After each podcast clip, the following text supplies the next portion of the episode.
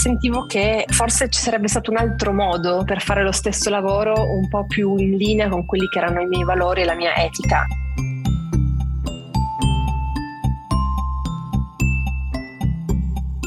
Benvenuti a un nuovo episodio del podcast Le Faville, la serie dedicata a quel momento preciso in cui sentiamo che tutto sta per cambiare. La favilla è quella cosa che a un certo punto sboccia, salta, nasce e ci spinge a cambiare, creare, distruggere, ricostruire e ripensare ogni cosa. In questo spazio voglio celebrare le faville di persone molto diverse tra loro, farmi raccontare come le hanno ascoltate e in quale luogo si sono fatte portare attraverso conversazioni organiche e libere. Ciao a tutte, tutti e tutte. In questo quinto episodio chiacchiererò con Silvia Stella Osella. Silvia è una surface and textile designer ed ha un suo studio di design tessile e di superficie a Milano. Dopo anni passati a lavorare per grandi corporations, ha capito che la scelta giusta per lei era applicare tutta la sua esperienza accumulata fino a quel momento per aiutare i brand che vogliono produrre in modo sostenibile. Silvia ci racconta come ha scelto di disegnare la sua carriera da libera professionista seguendo i suoi valori e ciò in cui crede. Parleremo di lettere a se stessi, del potere di osservare in che direzione va il mondo, di ritornare a studiare, di start-up, di case speciali a Roma Nord e di andare nel profondo per disegnare splendide superfici. Vi lascio la nostra chiacchierata. Buon ascolto.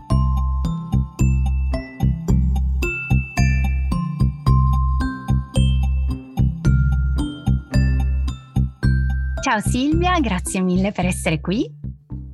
Ciao, grazie mille a te. Io sono una felice e curiosa spettatrice dei tuoi bellissimi e utilissimi audits e non solo su Instagram da cui eh, sto anche imparando moltissimo e quindi ti ringrazio per rendere pubblico tutto questo pazzesco lavoro di ricerca che fai. Mi fa molto piacere. Sono una textile e surface designer. Mi racconti un po' in cosa consiste? Allora sì, a livello molto pratico significa semplicemente il, il progettare superfici, quindi eh, tutto ciò che mh, mm, può rivestire una carta da parati, una, una, stoffa, in realtà qualsiasi cosa di stampabile, eh, dal colore alla stampa, al pattern. Quindi questo diciamo è a livello molto pratico. No? A me piace pensare che sia una cosa un po' più ampia ed è per questo che la parte che più amo nel mio lavoro in realtà è la ricerca. Mi piace pensare che in realtà sulla superficie convergano tanti input che io accumulo eh, appunto con le mie ricerche e intercettando tanti cambiamenti nella società e cercando quindi di eh, trasporli eh, in qualche modo su, su, superfici molto diverse. È un lavoro che mi piace moltissimo proprio perché è davvero molto ampio e, e tra l'altro, come dire, è, è, quasi un po' limitante come descrizione proprio perché ci sono molti modi di farlo e il tessile in questo è strano proprio perché mh, sono, c'è semplicemente un termine che è, è un grosso cappello che mette insieme professioni molto diverse no? tra loro. Allo stato attuale quello che faccio io è anche tanta consulenza, per cui oltre alla parte di progettazione mi occupo proprio di aiutare i brand, le aziende a, a prendere forma in qualche modo anche attraverso le superfici. Eh, però ecco, la superficie può essere di tutto, per cui ogni professionista poi in realtà spesso eh, segue dei pezzi diversi, no? non, non tutti i text designer fanno esattamente la stessa cosa ed è un po' strano se ci pensi, nel senso che tendenzialmente se parli di un fotografo più o meno eh, sai di quello che stai parlando, così come un graphic designer. Eh, l'ambito del textile design invece è davvero molto vasto, ha una parte di produzione, una parte molto tecnica, ma anche una parte molto creativa, quindi eh, non è detto che chi ricopre questo ruolo segua tutto, ci sono persone specializzate in un segmento di tutto questo e persone che invece amano, anzi, espandere ancora di più eh, l'ambito di competenza. Per te la ricerca è una parte molto importante, infatti, cosa che io capisco profondamente da graphic designer, eh, anche perché è anche la mia parte preferita dei, dei miei progetti. E qual è il tuo processo? Che cosa ti entusiasma di più? Partirò col dirti questa cosa. Io mm, il mio ambito principale di, di applicazione del lavoro è, è, poi la moda, mm, ma la cosa buffa è che io non sono mai stata una di quelle persone che sin da piccola ha sempre sognato di lavorare per la moda, anzi, tra l'altro sono cresciuta in una famiglia dove quest'ambito era visto anche in maniera un po', mm, come dire, era percepita come molto superficiale, come eh, non particolarmente interessante, per cui io diciamo sono cresciuta un po' con quel, con quel concetto. Quando poi invece mi ci sono ritrovata quasi per caso, dopo studi in un ambito un po' affine, che è quello dell'illustrazione, ma comunque molto diverso, ho capito che in realtà la moda era molto di più e che tante figure che ho incontrato nel mio percorso erano in realtà persone tutt'altro che superficiali, ma anzi estremamente interessanti, eh, che mi hanno trasmesso l'amore per questa complessità che è questo settore, eh, che poi alla fine è un, um, è un ambito dell'espressione umana così come l'arte, il cinema, la musica. Se pensiamo che l'uomo si è sempre espresso anche tramite i propri vestiti tra- tramite la scelta, no? eh, tessuti, stampe e tagli, se la vediamo da questo punto di vista e poi andiamo a esplorare ancora di più, andiamo oltre, è veramente un ambito vastissimo e molto, molto bello. Da lì è poi nato appunto il mio amore proprio per la ricerca, eh, proprio perché è una specie di vaso di Pandora, di scatole cinesi, da, si parte da, da un punto e non si sa dove si arriva. La moda, appunto, come dicevo prima, essendo un'espressione umana, riflettendo grossi cambiamenti sociali, quello che mi ha portato ad amare tantissimo è proprio lo studio e l'analisi delle tendenze, eh, ovvero il capire in che direzione sta andando il mondo, in che direzione sta andando la società, provare a intercettare questi cambiamenti e a tradurli in design e progettazione. E questa è una cosa che mi ha proprio stregato, mi ha fatto tantissimo innamorare di tutta la parte di, di, di ricerca, di quello che chiamano trend forecasting all'estero, di analisi, diciamo, tendenze in italiano, proprio perché in realtà è un ambito che mette assieme tantissime cose, sociologia, antropologia, eh, è veramente eh. molto bello e affascinante. E tu hai lavorato per molti anni in grandi aziende, no? E poi qualcosa è cambiato. Che cosa?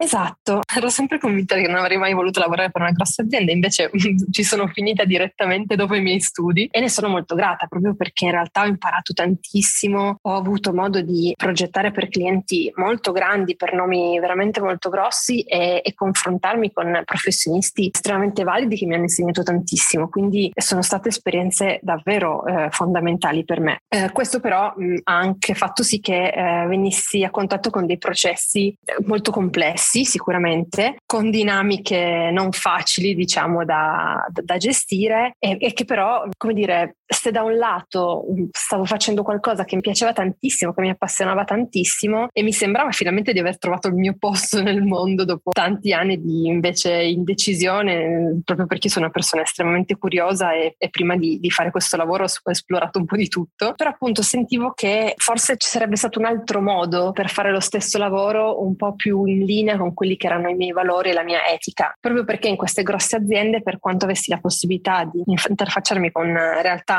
enormi, dall'altra parte però eh, vedevo dei processi molto lontani da quello in cui credo, per cui ecco, sono stati anni estremamente formativi ma anche di grande riflessione, no?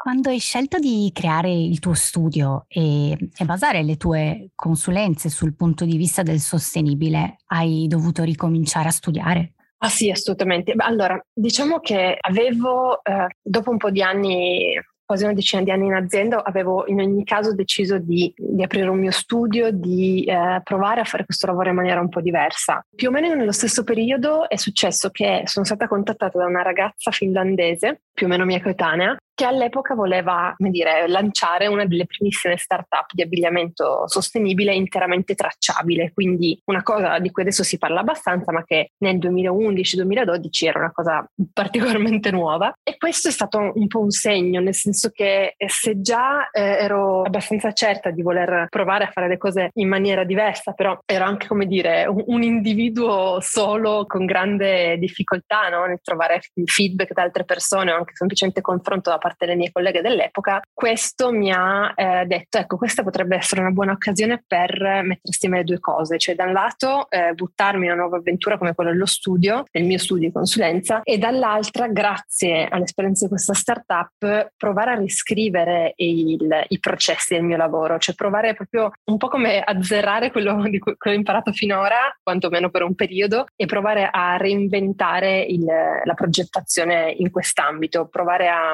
eh, veramente riscrivere un po' le regole della progettazione di superficie e di moda. Ottica diversa, più appunto più in linea con i miei valori, più in linea con eh, tutto ciò che eh, tiene conto di ambiente, lavoratori. E così ho fatto Esatto, è stata un'esperienza molto molto tosta, molto molto formativa, proprio perché facciamo, abbiamo fatto tutto da sole in un periodo storico in cui di sostenibilità della moda si parlava pochissimo. Eh, però proprio per, perché abbiamo visto le difficoltà e le abbiamo vissute in prima persona, anche quando poi ho deciso di dedicarmi al 100% allo studio e quindi di non seguire più anche parallelamente questo progetto, eh, diciamo che mi sono portata dietro sempre tutto questo bagaglio, anche le difficoltà, eh, aiutando oggigiorno, eh, ad esempio, piccoli e medi brand a, a superarle, proprio perché le avevo viste io in prima persona. Quindi il passaggio è stato quello, è tutto avvenuto diciamo tra il 2012 e il 2014, quindi non proprio da un giorno all'altro, però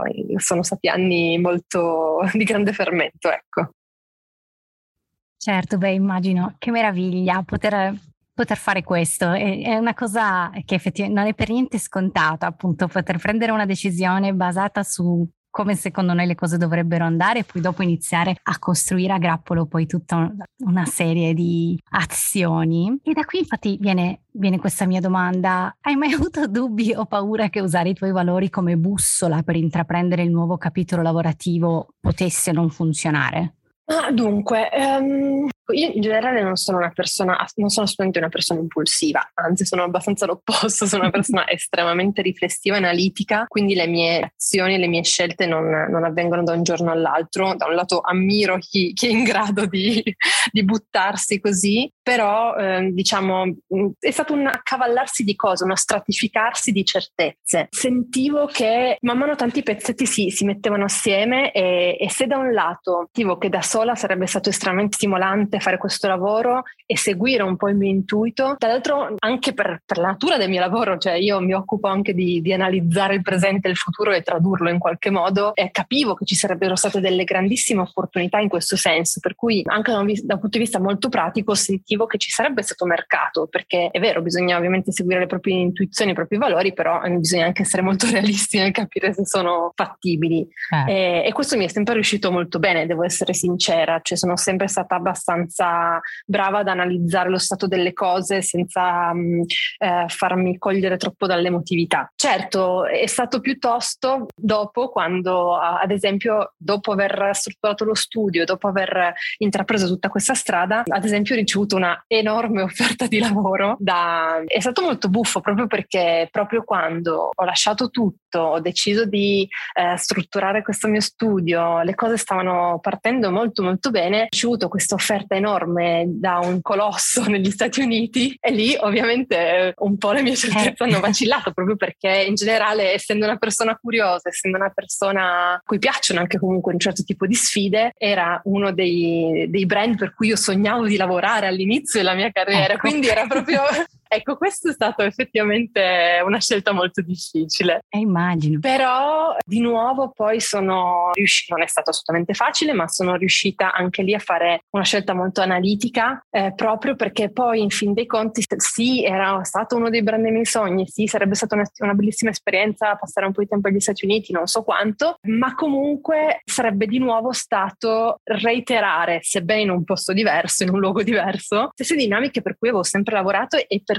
e da cui ero non scappata, ma cui, da cui avevo deciso consapevolmente di staccarmi, no? per cui di nuovo una grossa corporation, di nuovo um, un, certe dinamiche che comunque mi avevano fatto intraprendere un certo tipo di scelta. Per cui ripeto, non è stato facile, però eh, di nuovo mi sono detta, ma mh, mm, ho fatto così tanta fatica a, a, intraprendere questa scelta, ad aprire il mio studio, sta andando tutto molto bene, seguendo un po' un certo tipo di intuito di eh, appunto anche i miei valori, le cose stanno andando, ok, è difficile, ma andiamo avanti su questa strada. Certo, hai fatto benissimo. sì, devo dire che adesso non ho rimpianti. Al momento è stato molto difficile, però eh sì, adesso sono molto, credo. molto contenta di aver rifiutato. E fare il tuo lavoro a modo tuo, e ti cito in un, insomma, questa è una tua frase, Che benefici ha portato nella tua vita? Guarda, ehm, eh, infiniti, non, credo non riuscirò mai a elencarli tutti, ma eh, da un lato io sono sempre stata convinta che la libera professione era l- la forma lavorativa che al meglio eh, mi potesse rispecchiare, diciamo, proprio perché per quanto l'azienda mi abbia insegnato tantissimo, siano stati, come ti dicevo prima, anni estremamente formativi, mi sentivo comunque sempre un po' ingabbiata, non era il mio, che poi io sono nell'opinione che non ci sia una forma forma lavorativa giusta o una sbagliata, ma ognuno deve poi trovare ciò che lo fa stare tranquillo. No? Ci sono tantissime persone che da libero professionista impazzirebbero e non avrebbero minimamente voglia di gestire anche, sai, certe incertezze ecco. che, che si vivono in alcuni momenti. Per cui penso che siano scelte molto personali. Il potermi gestire il tempo, il poter scegliere a chi dire sì, e a chi dire no, certo non è scontato, sono cose che mi sono costruite, mi sono guadagnata nel tempo, però ecco, eh, la libertà eh, in primis primis è la cosa di cui sono più grata e per cui ho tanto lottato, diciamo, per cui mi sono impegnata tanto. Libertà rispetto a tanti punti di vista, appunto, di seguire i miei valori, di seguire il mio, il mio ritmo eh, come persona, creare un, un, bilanciamento nella mia vita per cui non lavoro più 8.000 ore come facevo in azienda, ma gestisco il mio tempo e lavoro per quanto io ami quello che faccio. Credo potrei concepirmi come essere umano senza eh, l'aspetto aspetto del lavoro perché sono una persona estremamente fortunata che fa una cosa che ama, ma allo stesso tempo non voglio che il lavoro sia tutto nella mia vita. Mi sono impegnata tanto per trovare un equilibrio con tutti gli altri aspetti che mi compongono come persona, eh, per il mio bimbo adesso che sono mamma, per i miei viaggi, altre, altri interessi eh, al di là del, del, del, design e di tutto il resto. Per cui eh, l'equilibrio e la libertà sono, sono due cose a cui tengo moltissimo. Chiaro concordo perché anche per me è così, non sono ancora riuscita a raggiungere la perfetta eh, stabilità tra 8.000 ore e tempo libero, ma ci sto lavorando. Da quando hai iniziato a, a lavorare eh, con il tuo studio e dal punto di vista del sostenibile, stai notando dei cambiamenti attorno a te nelle persone o anche nell'industria in cui lavori? Sì, assolutamente. Beh, appunto, tieni conto che io ho cominciato a interessarmi di queste, di queste tematiche ormai quasi dieci anni fa, eh, anzi esattamente dieci anni fa. E, e, se all'epoca ero un po' la matta del villaggio che voleva rompere le scatole, adesso eh, direi che è un tema assolutamente caldissimo di cui tutti parlano. Poi come se ne parla è un altro discorso, però eh, io sono dell'idea che comunque è importante che se ne parli, nel senso che se le aziende si stanno muovendo in una certa direzione, se vediamo effettivamente in tutti gli ambiti grandi campagne, grandi claim in una certa direzione, è perché effettivamente c'è una richiesta richiesta da parte delle persone. Eh. Dico sempre che appunto le aziende non, non, si buttano in una direzione se prima non sanno che no, c'è, c'è, terreno, per cui assolutamente sì, le cose stanno molto cambiando, eh, c'è ancora tantissimo da fare, nel senso che comunque, eh, come dicevo prima, c'è chi, chi, chi, chi, lo fa con cognizione di causa, chi invece lancia lì il progettino eh, di greenwashing, diciamo, per lavarsi un po' la coscienza, però intanto si sta muovendo tantissimo. Le persone, io noto proprio che da parte delle persone un, un interesse crescente, ma veramente di, di giorno in giorno, eh, la voglia di cominciare a capire qualcosa di più, a imparare qualcosa di nuovo. Faccio spesso un parallelismo con col cibo, nel senso che appunto se penso a quello che mangiavamo noi da piccoli figli degli anni Ottanta e, e, l'attenzione che c'è adesso invece con, anche soltanto quando si dà da qualcosa a mangiare un bimbo, ma anche per noi in primis, è cambiato veramente tantissimo, quindi ci chiediamo cosa mettiamo nel nostro piatto, facciamo attenzione a un certo tipo di filiera e un po' secondo me sta, sta, anzi tanto sta cambiando anche per la moda e per altri settori in realtà. Ripeto, lavoro da fare ancora moltissimo, però eh, io sarà che sono una persona molto positiva, ottimista, sarà perché effettivamente vedo una richiesta da parte dei miei clienti, una ricettività diversa, ecco, sono, sono ottimista anche in questo. Qual è stata la tua più grande favilla? Allora, proprio perché non sono una persona impulsiva, mm-hmm. mi viene, è difficile per me pensare a una singola favilla, ma piuttosto la vedo come tanti piccoli pezzi di brace che nel tempo hanno poi fatto scattare la favilla, no? E quindi tanti piccoli mattoncini, un po' come dicevo prima, certo. che um, mi hanno permesso di ascoltarmi e di credere un po' uh, in, in, quello che stavo sentendo. Credo che il lavoro su me stessa, il um, veramente quello di ascolto sia stato estremamente importante rispetto a tanti ambiti della mia vita, però credo che sia quello che poi ti permette di, ince- di intercettarle davvero queste faville e di, um, di, portarle a uno stadio diverso, no? di non lasciarle lì inascoltate e generando magari frustrazioni, paure, ma anzi di, di sì. coccolarle in un certo senso e dire ok, adesso eh, cosa ci posso fare con questo? Io sono rimasta molto colpita dai tuoi discorsi sulle tendenze che ho già ascoltato in altri podcast e in altre tue interviste e tra l'altro hai accennato questo all'inizio della nostra conversazione e appunto su quanto eh, sia importante osservarle e su quanto siano poco frivole contrariamente a quanto siamo abituati a pensare. Ti andrebbe di raccontarci questo un po' più approfonditamente? Certo, assolutamente, anche perché è uno dei miei temi preferiti, quindi non mi stanco mai di di parlarti, dirò. Ma allora, appunto, normalmente vediamo i trend, le tendenze come un'esplosione momentanea di un qualcosa che vediamo dappertutto per poi scomparire, no? Quindi lo associamo a una cosa, come dicevi tu, estremamente effimera, estremamente superficiale anche, perché normalmente pensiamo alla tendenza legata alla moda, all'abbigliamento, un po' obsolescenza programmata, no? Una cosa che è fatta, già progettata per durare poco. In realtà il concetto di tendenza è molto più ampio, proprio perché si tratta proprio di capire in che direzione tende il mondo ed è lì che arriva il termine tendenza, in che direzione sta andando la società, l'uomo, l'esprimersi umano e, e il saperlo ascoltare per poi tradurlo in diversi modi, nel senso che chi studia e analizza le tendenze non fa altro che ascoltare con un occhio proiettato veramente molto in là nel futuro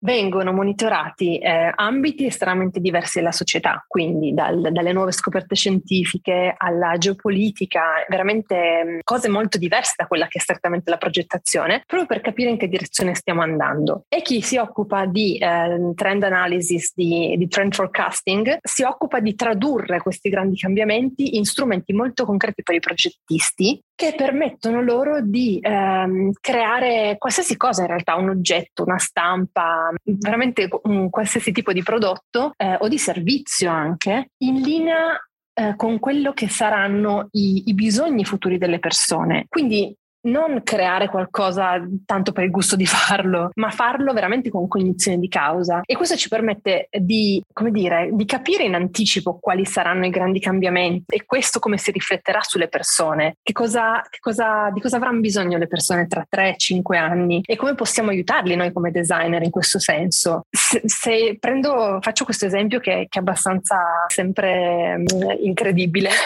um, una delle più grandi trend forecasters al mondo si chiama Lee Edel Adelkort lei è olandese ed è uno dei miei miti viventi assoluti. Lei è appunto ha da sempre mm, è famosa proprio per la sua capacità di ascoltare il mondo e con un occhio al futuro veramente sconcertante ogni tanto. Lei in qualche modo aveva predetto che sarebbe arrivata la pandemia, sapeva che per come stavano andando le cose dal punto di vista medico, dal punto di vista di grandi fenomeni che si stavano manifestando, sarebbe potuto succedere qualcosa di analogo e ne aveva parlato eh, con un'intervista un'intervista di Zin, mi sembra un paio di anni prima del, della pandemia. Lei, in base a quello, ha predetto quello che sarebbe successo, che ci saremmo trovati tutti in casa, che avremmo eh, avuto bisogno di un ambiente domestico più accogliente, degli abiti che ci permettessero di lavorare in remoto. Insomma, è abbastanza incredibile, ma, ma, il trend forecasting si occupa esattamente di questo, di in qualche modo predire il futuro e offrire strumenti molto concreti per la progettazione. Quindi quello che dico io è che si tende a, a scindere totalmente sostenibilità e tendenze, proprio perché eh, una cosa di tendenza si reputa una cosa che durerà poco e quindi totalmente insostenibile. In realtà il leggere le tendenze e le, i grandi cambiamenti e quindi i macro cambiamenti, non le micro tendenze, ci permette proprio l'opposto di, di, essere molto sostenibili, proprio perché si vanno a creare dei prodotti che veramente verranno utilizzati e non dei prodotti totalmente casuali per un determinato periodo storico. Spero di essermi spiegata perché mi rendo conto di essere tematiche un po' complesse. No, no, ti sei spiegata benissimo. Questo mi fa pensare infatti al potere dell'ascolto in generale che ha introdotto già prima anche tu. Quindi se ascoltare e capire le tendenze ci indica una via per produrre qualcosa che non sia inutile, allora questo concetto si potrebbe applicare anche a noi stessi. Quindi se ci ascoltassimo e ci prendessimo del tempo per farlo, quando ne abbiamo il privilegio naturalmente, finiremo col fare delle scelte che sono di fatto più sostenibili e soddisfacenti per noi stessi e che a pioggia influenzerebbero positivamente anche gli altri. Cosa ne pensi? Sì, sono assolutamente d'accordo. Lì ovviamente entrano in gioco tutta una serie di dinamiche molto soggettive, proprio perché al di là della capacità che può più o meno avere di ascoltarsi del percorso che ognuno di noi fa per poter arrivare a, una, a un ascolto della propria persona, eh, poi logicamente entrano in gioco anche le caratteristiche personali, la capacità di gestire no? questo ascolto. Quindi eh. sicuramente non è, può non essere facile per tutti tutti, però il prendersi il tempo per, per quantomeno provarci penso che possa far bene a chiunque. Come dici tu, non tutti hanno il lusso di poterlo fare perché di questo si tratta, specialmente al giorno d'oggi, però ehm, laddove se ne ha la possibilità credo che sia veramente molto importante. E, che, e credo che adesso sarà una banalità, il, il Covid ci ha insegnato, però in un certo senso l'avere tanto tempo a casa ha portato tante persone a fare esattamente questo hai una routine o un metodo per ritagliarti dei momenti tuoi? Ma eh, allora, diciamo che eh, da quando sono diventata mamma le mie routine eh, sono state un po' sconvolte, nel senso che l- l- si fa un po' quel che si può, diciamo. Io però eh, sono una persona molto notturna, quindi faccio estremamente fatica a svegliarmi il mattino, mentre invece stare sveglia devo veramente darmi dei, dei limiti per andare a dormire perché potrei tranquillamente stare tutta la notte a, a fare cose. La sera, ecco, è il momento in cui veramente mi prendo tanto tempo per me stessa, che sia per eh, leggere, fare ricerca, ascoltarmi e in generale il, la scelta di um, intraprendere la libera professione era proprio anche per questo, proprio per decidere un martedì mattina di prendermi la mattinata libera per fare delle cose che mi fanno stare bene e che um, mi stimolano e mi permettono poi magari di passare un martedì pomeriggio estremamente produttivo. Quindi eh, anche per questo eh, ho sempre ritenuto che la libera professione potesse essere la, la, formula migliore per me, proprio per una gestione del tempo più compatibile con i propri ritmi, che non dovesse essere il, il dover passare per forza tot ore in un ufficio, eh, magari non dando il massimo di sé, perché, certo. perché poi quando iniziavo in azienda alle 8 meno un quarto di sicuro non ero produttiva quanto lo sono adesso. Però ecco, questa è stata sicuramente una delle scelte migliori che potessi fare. È stato bellissimo bellissimo leggere eh, del fatto che scrivi delle lettere alla futura te stessa. Devo dire che è una cosa che faccio anch'io. E, ah dai! E cosa ti fa venire voglia di farlo? Guarda, è una cosa che faccio da, da, tantissimi anni, una cosa che faccio, ho cominciato a farlo veramente molto presto, adesso non credo la prima lettera di averla scritta a 16 anni, 15-16 wow. anni, ed è incredibile, la, se l'hai provato anche tu lo saprai, la meraviglia che si prova ogni volta che si... Io adesso lo faccio, un tempo lo facevo in modo analogico, adesso lo faccio in maniera eh. digitale, eh. eh, quando attualmente ricevo ricevo via mail le, le, lettere che mi sono scritta qualche anno prima e, è veramente un, un'esplosione, mi esplode la testa letteralmente ogni volta, proprio perché eh, anche nell'ottica di sapersi ascoltare ehm, è una cosa che ti permette di descrivere in maniera molto oggettiva a, a te stesso, quindi una persona eh, priva di giudizio, se non il certo. tuo, eh, lo stato attuale delle cose in maniera molto chiara, in maniera molto limpida e l'ascoltarlo e leggerlo anni dopo con tutti i cambiamenti, tutte le vicissitudini che sono eh, successe nel mentre è veramente eh, incredibile. Proprio perché ti dà l'idea di tutto quello che è successo nel frattempo, di tutti gli sforzi che hai fatto per passare da uno stato emotivo ad un altro, banalmente. E quando in più si, si, si, sommano tutte queste cose, anche avvenimenti come appunto il diventare mamma, il cambiare lavoro, il cambiare città, è veramente molto bello. Mi dà un'energia incredibile e una voglia di, di scoprire cos'altro mi, mi, aspetterà, perché poi appunto credo che non ci si renda veramente mai conto di, dei grossi cambiamenti che in realtà affrontiamo finché non li si vede in quell'ottica e quello ci aiuta tantissimo. E quindi le lettere per me sono sempre state un un po' quello. Adesso addirittura sto scrivendo, forse sono un po' matta, anche delle lettere al mio bimbo che leggerà quando sarà grande. No, e... perché matta? È bellissimo. Ho cominciato a farlo quando è nato e ogni tanto mi, mi ritaglia un po' di tempo per farlo, poi mi chiedo sempre se a 16 anni avrà voglia di leggersi le lettere della sua mamma pazza, però, però è una cosa che mi, che mi piace tanto. Io penso che ti ringrazierà un sacco perché, wow, se ci penso, se potessi leggere delle lettere di mia mamma, cioè sarebbe una figata pazzesca. Eh, guarda, io, mia mamma aveva dei, dei piccoli diari che io credo di aver consumato da quante volte ho letto quando ero bimba, proprio perché eh, rileggevo tutte le cose che mi sono successe nei primi anni di vita e e quindi ecco, forse anche quello è stata un, un po' una spinta a farlo. Qual è l'errore a cui sarai per sempre grata? L'errore a cui sarò per sempre grata. Questa domanda è molto difficile. Direi che essendo, mh, ho, ho, proprio imparato a non, a non, avere grandi rimpianti, a imparare tanto anche dalle cose brutte, anche dalle cose che sul momento mi sembrano, come dire, non, non ut- inutili o, o lontane da, da quello che vorrei, perché in qualche modo anche gli errori, sarà banale, ma ti permettono di esplorare parti nuove di te, capire cosa vuoi, cosa non vuoi, che cosa vuoi cambiare. Quindi certo. sono grata di, di, di, di, tutti gli errori che ho fatto in un certo senso, proprio perché, ecco, qualcuno di più, qualcuno di meno, logicamente, però ehm, è, è, lo sbagliare in fondo che mi ha portato a fare quello che faccio, proprio perché soprattutto in un'epoca come quella in cui ho studiato io, ma abbiamo studiato noi perché siamo appunto coetanee, eh, in cui non, non c'era banalmente la possibilità possibilità di avere un confronto su internet o accedere a tutti i, i corsi di studio del mondo e capire che cosa vorresti fare da grande in maniera un po' più semplice, come probabilmente tanti ragazzi giovani hanno adesso, lo sbagliare era forse uno dei,